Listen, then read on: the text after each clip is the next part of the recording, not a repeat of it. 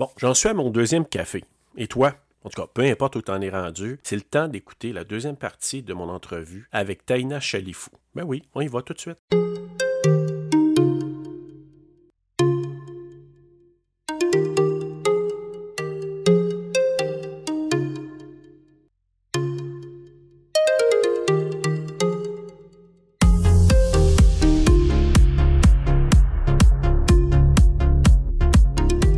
Cette deuxième partie de mon entrevue avec Taina Chalifou, elle nous parle de l'importance de la dimension culturelle en affaires, surtout en particulier au niveau de la négociation. Aussi de la puissance des mots en marketing, les médias sociaux. Est-ce qu'un média social peut être davantage à considérer pour se promouvoir? Elle va parler aussi du mentorat, ce qu'elle aime bien appeler les alliés, et elle va discuter aussi de d'autres sujets et elle va même donner quelques petits conseils très très intéressants et utiles.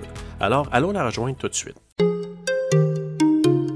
OK, il y a un côté culturel à jaser là, présentement. Puis comment justement cette culture-là, le mix des cultures, euh, et surtout aussi ta culture maghrébine, hein, faut pas, on peut pas mettre ça de côté, mais Mhm. comment ça a impacté ta vision du monde de l'entrepreneuriat? Comment ça l'a modulé un peu? Ben, quand j'étais jeune, tout petite, là, euh, ben, tout- je, je vais toujours passer mes étés au Maroc avec euh, mes parents. Chez nous, les souks, les marchés de, dehors, là. Oui. Tu sais, je veux dire, né- négocier, ça fait partie du jeu. Si tu négocies pas tes plates, les gens t'aiment pas. Même le vendeur, il- si ça arrive, tu négocies pas, t'es un touriste poisson. Fait tu sais, c'est comme t'es, t'es dans rien de bon. Puis quand tu négocies, ben, c'est là que tu crées des liens, puis c'est comme ça que ça se passe, OK? Donc, été très jeune introduite à me rendre compte que l'argent, c'était plutôt comme pour le Monopoly. Tu sais, c'est plus pour jouer, en fait, l'argent. Tu sais, comme... euh, Mhm. C'est des fun coupons.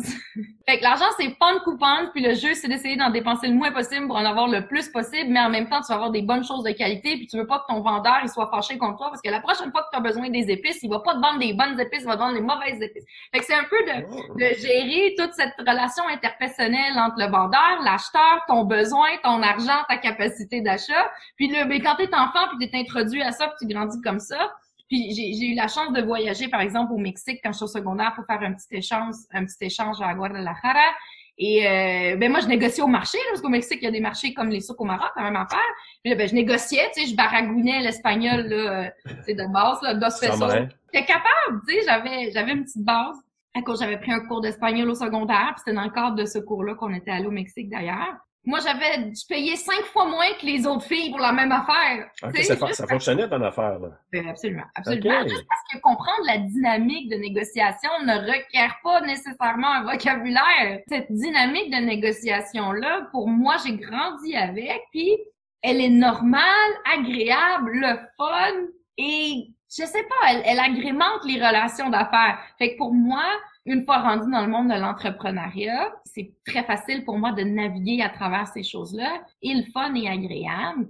Et ben également, vu que je suis pas mal québécoise aussi, là, ben, énormément en fait dans, dans, dans mes valeurs, de la façon dont, dont, dont j'évolue, ben je comprends qu'ici au Québec, l'argent c'est plus tabou, on n'aime pas vraiment Ah, négocier, c'est ça.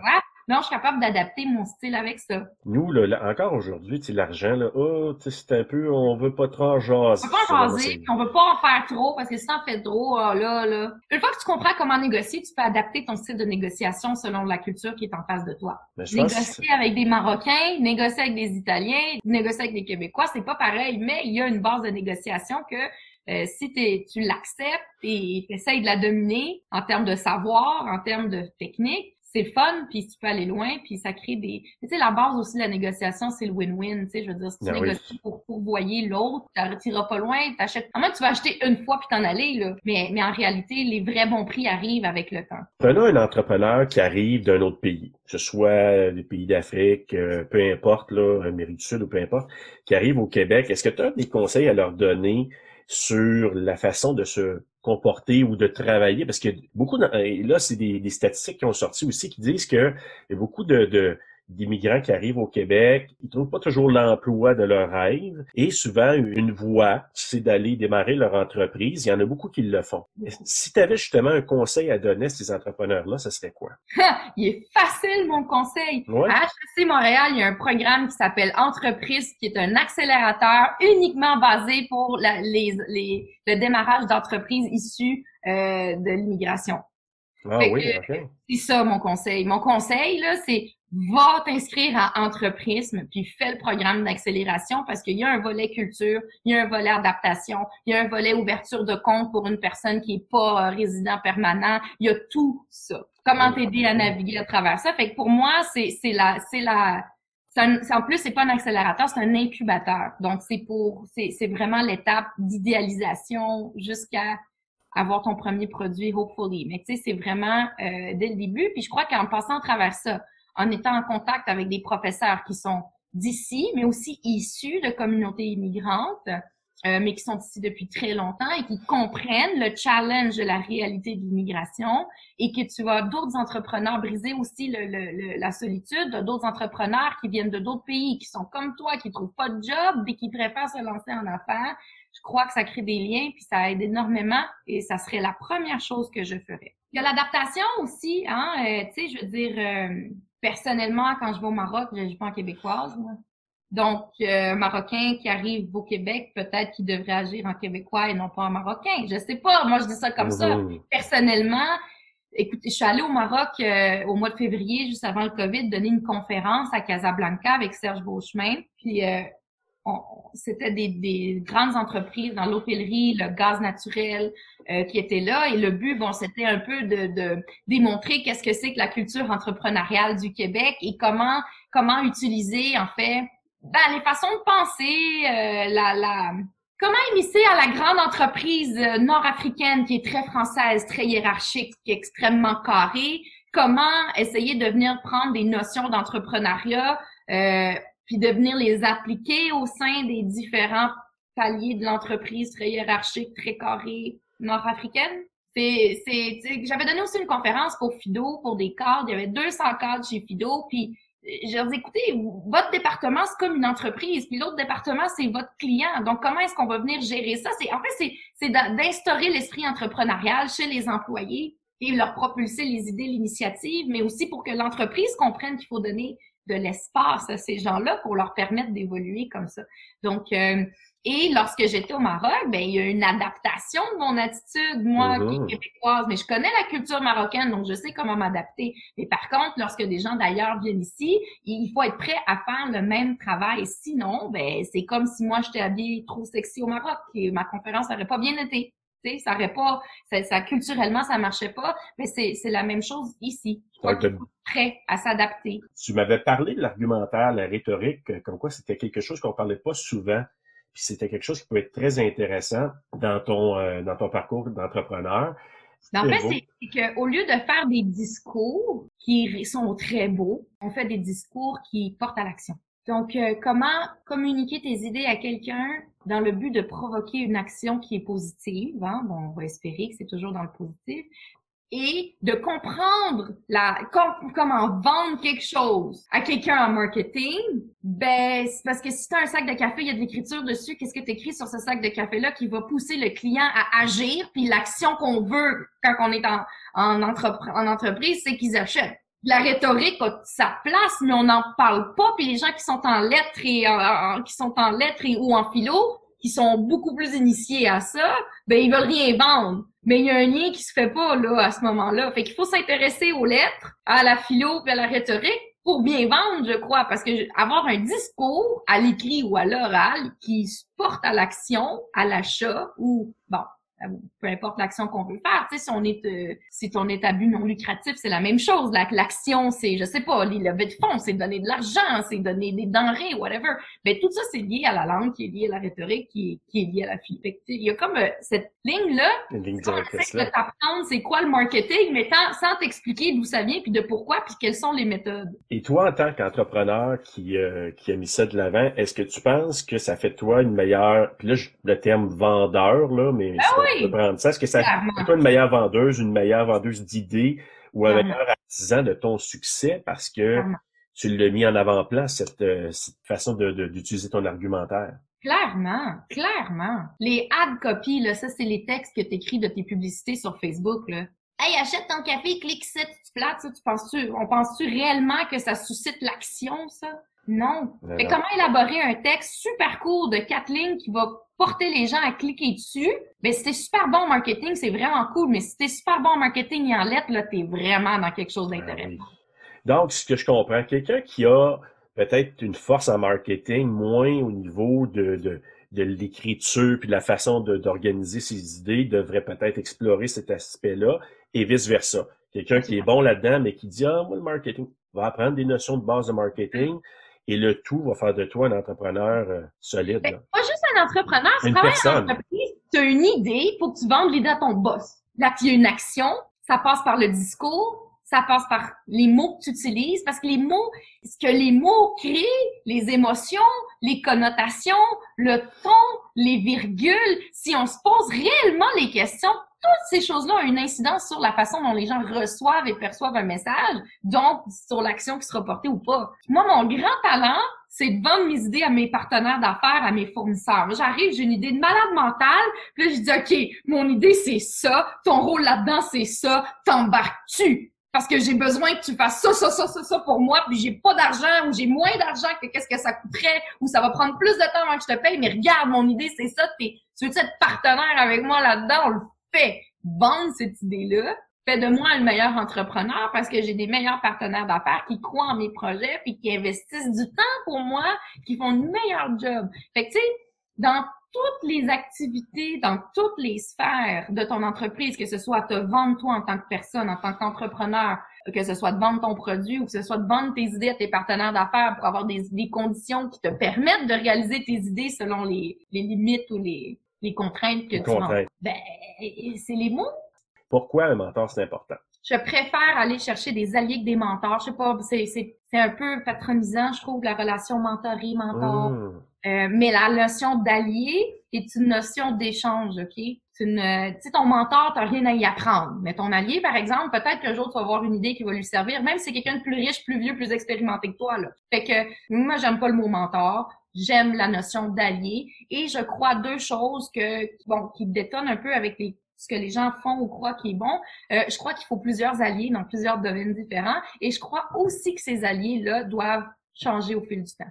Après, après un certain moment, ton allié devient ton ami. Puis là, tu vas chercher un allié différent dans d'autres réseaux. Je vais te donner les cinq types d'alliés qui, pour moi, sont importants d'avoir en entreprise. Et que jusqu'à ce que tu n'as pas rempli ces cinq types d'alliés autour de toi, il te reste un peu de travail à faire. Le premier type d'allié, c'est un stratège.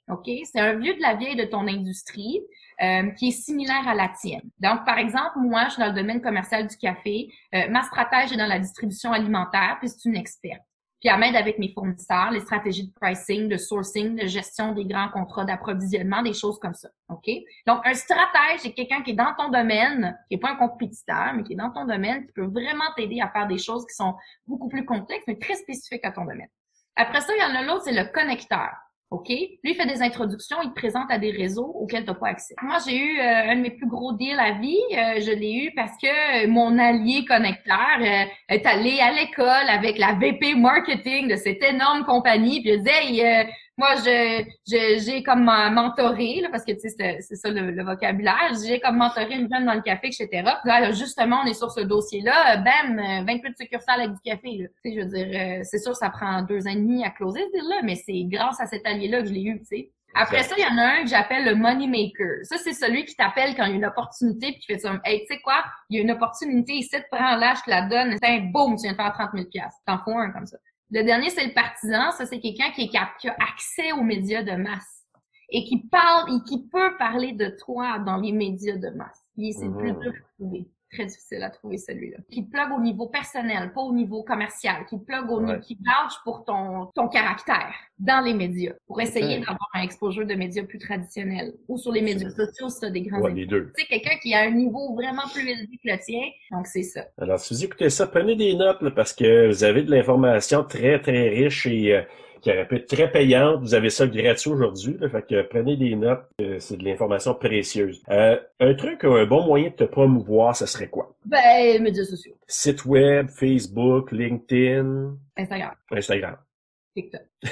TikTok maintenant, oui. Ça fait trois semaines sur TikTok, mais depuis que je fais ça, j'ai eu l'augmentation de mon trafic, de mon trafic. Parce que la façon que les vidéos sont faites, euh, c'est vraiment cool. Tu peux faire des pubs avec ton sel, puis à la fin de la journée, donne vraiment envie aux gens de cliquer. Là. en fait, moi, je fais des vidéos sur TikTok. J'ai pas beaucoup de succès sur TikTok encore. Là. J'ai fait cinq vidéos, mais je prends ces vidéos-là puis je les exporte sur LinkedIn. Ah, là, le monde sur LinkedIn, il capote. Un outil essentiel pour faire ton budget. Je te pose la question parce que je t'ai entendu en parler à quelque part puis je voulais voir euh, à part Excel. Budgeto. Budgeto. L'application euh, montréalaise, québécoise euh, qui link avec QuickBooks. Donc, tu peux faire tes budgets puis avec ton QuickBooks, savoir si tu es rentré dans ton budget ou pas, dans tes prévisions. Il y a une version gratuite, il y a une version payante. Euh, si tu fais tes budgets là-dessus, puis tu envoies ça à Futurpreneur, la banque, la BDC, compagnie, Capote, c'est vraiment la meilleure outil pour faire tes budgets. ça, peut euh, impressionner, en tout cas donner une bonne image de toi si tu utilises ça. Excellent.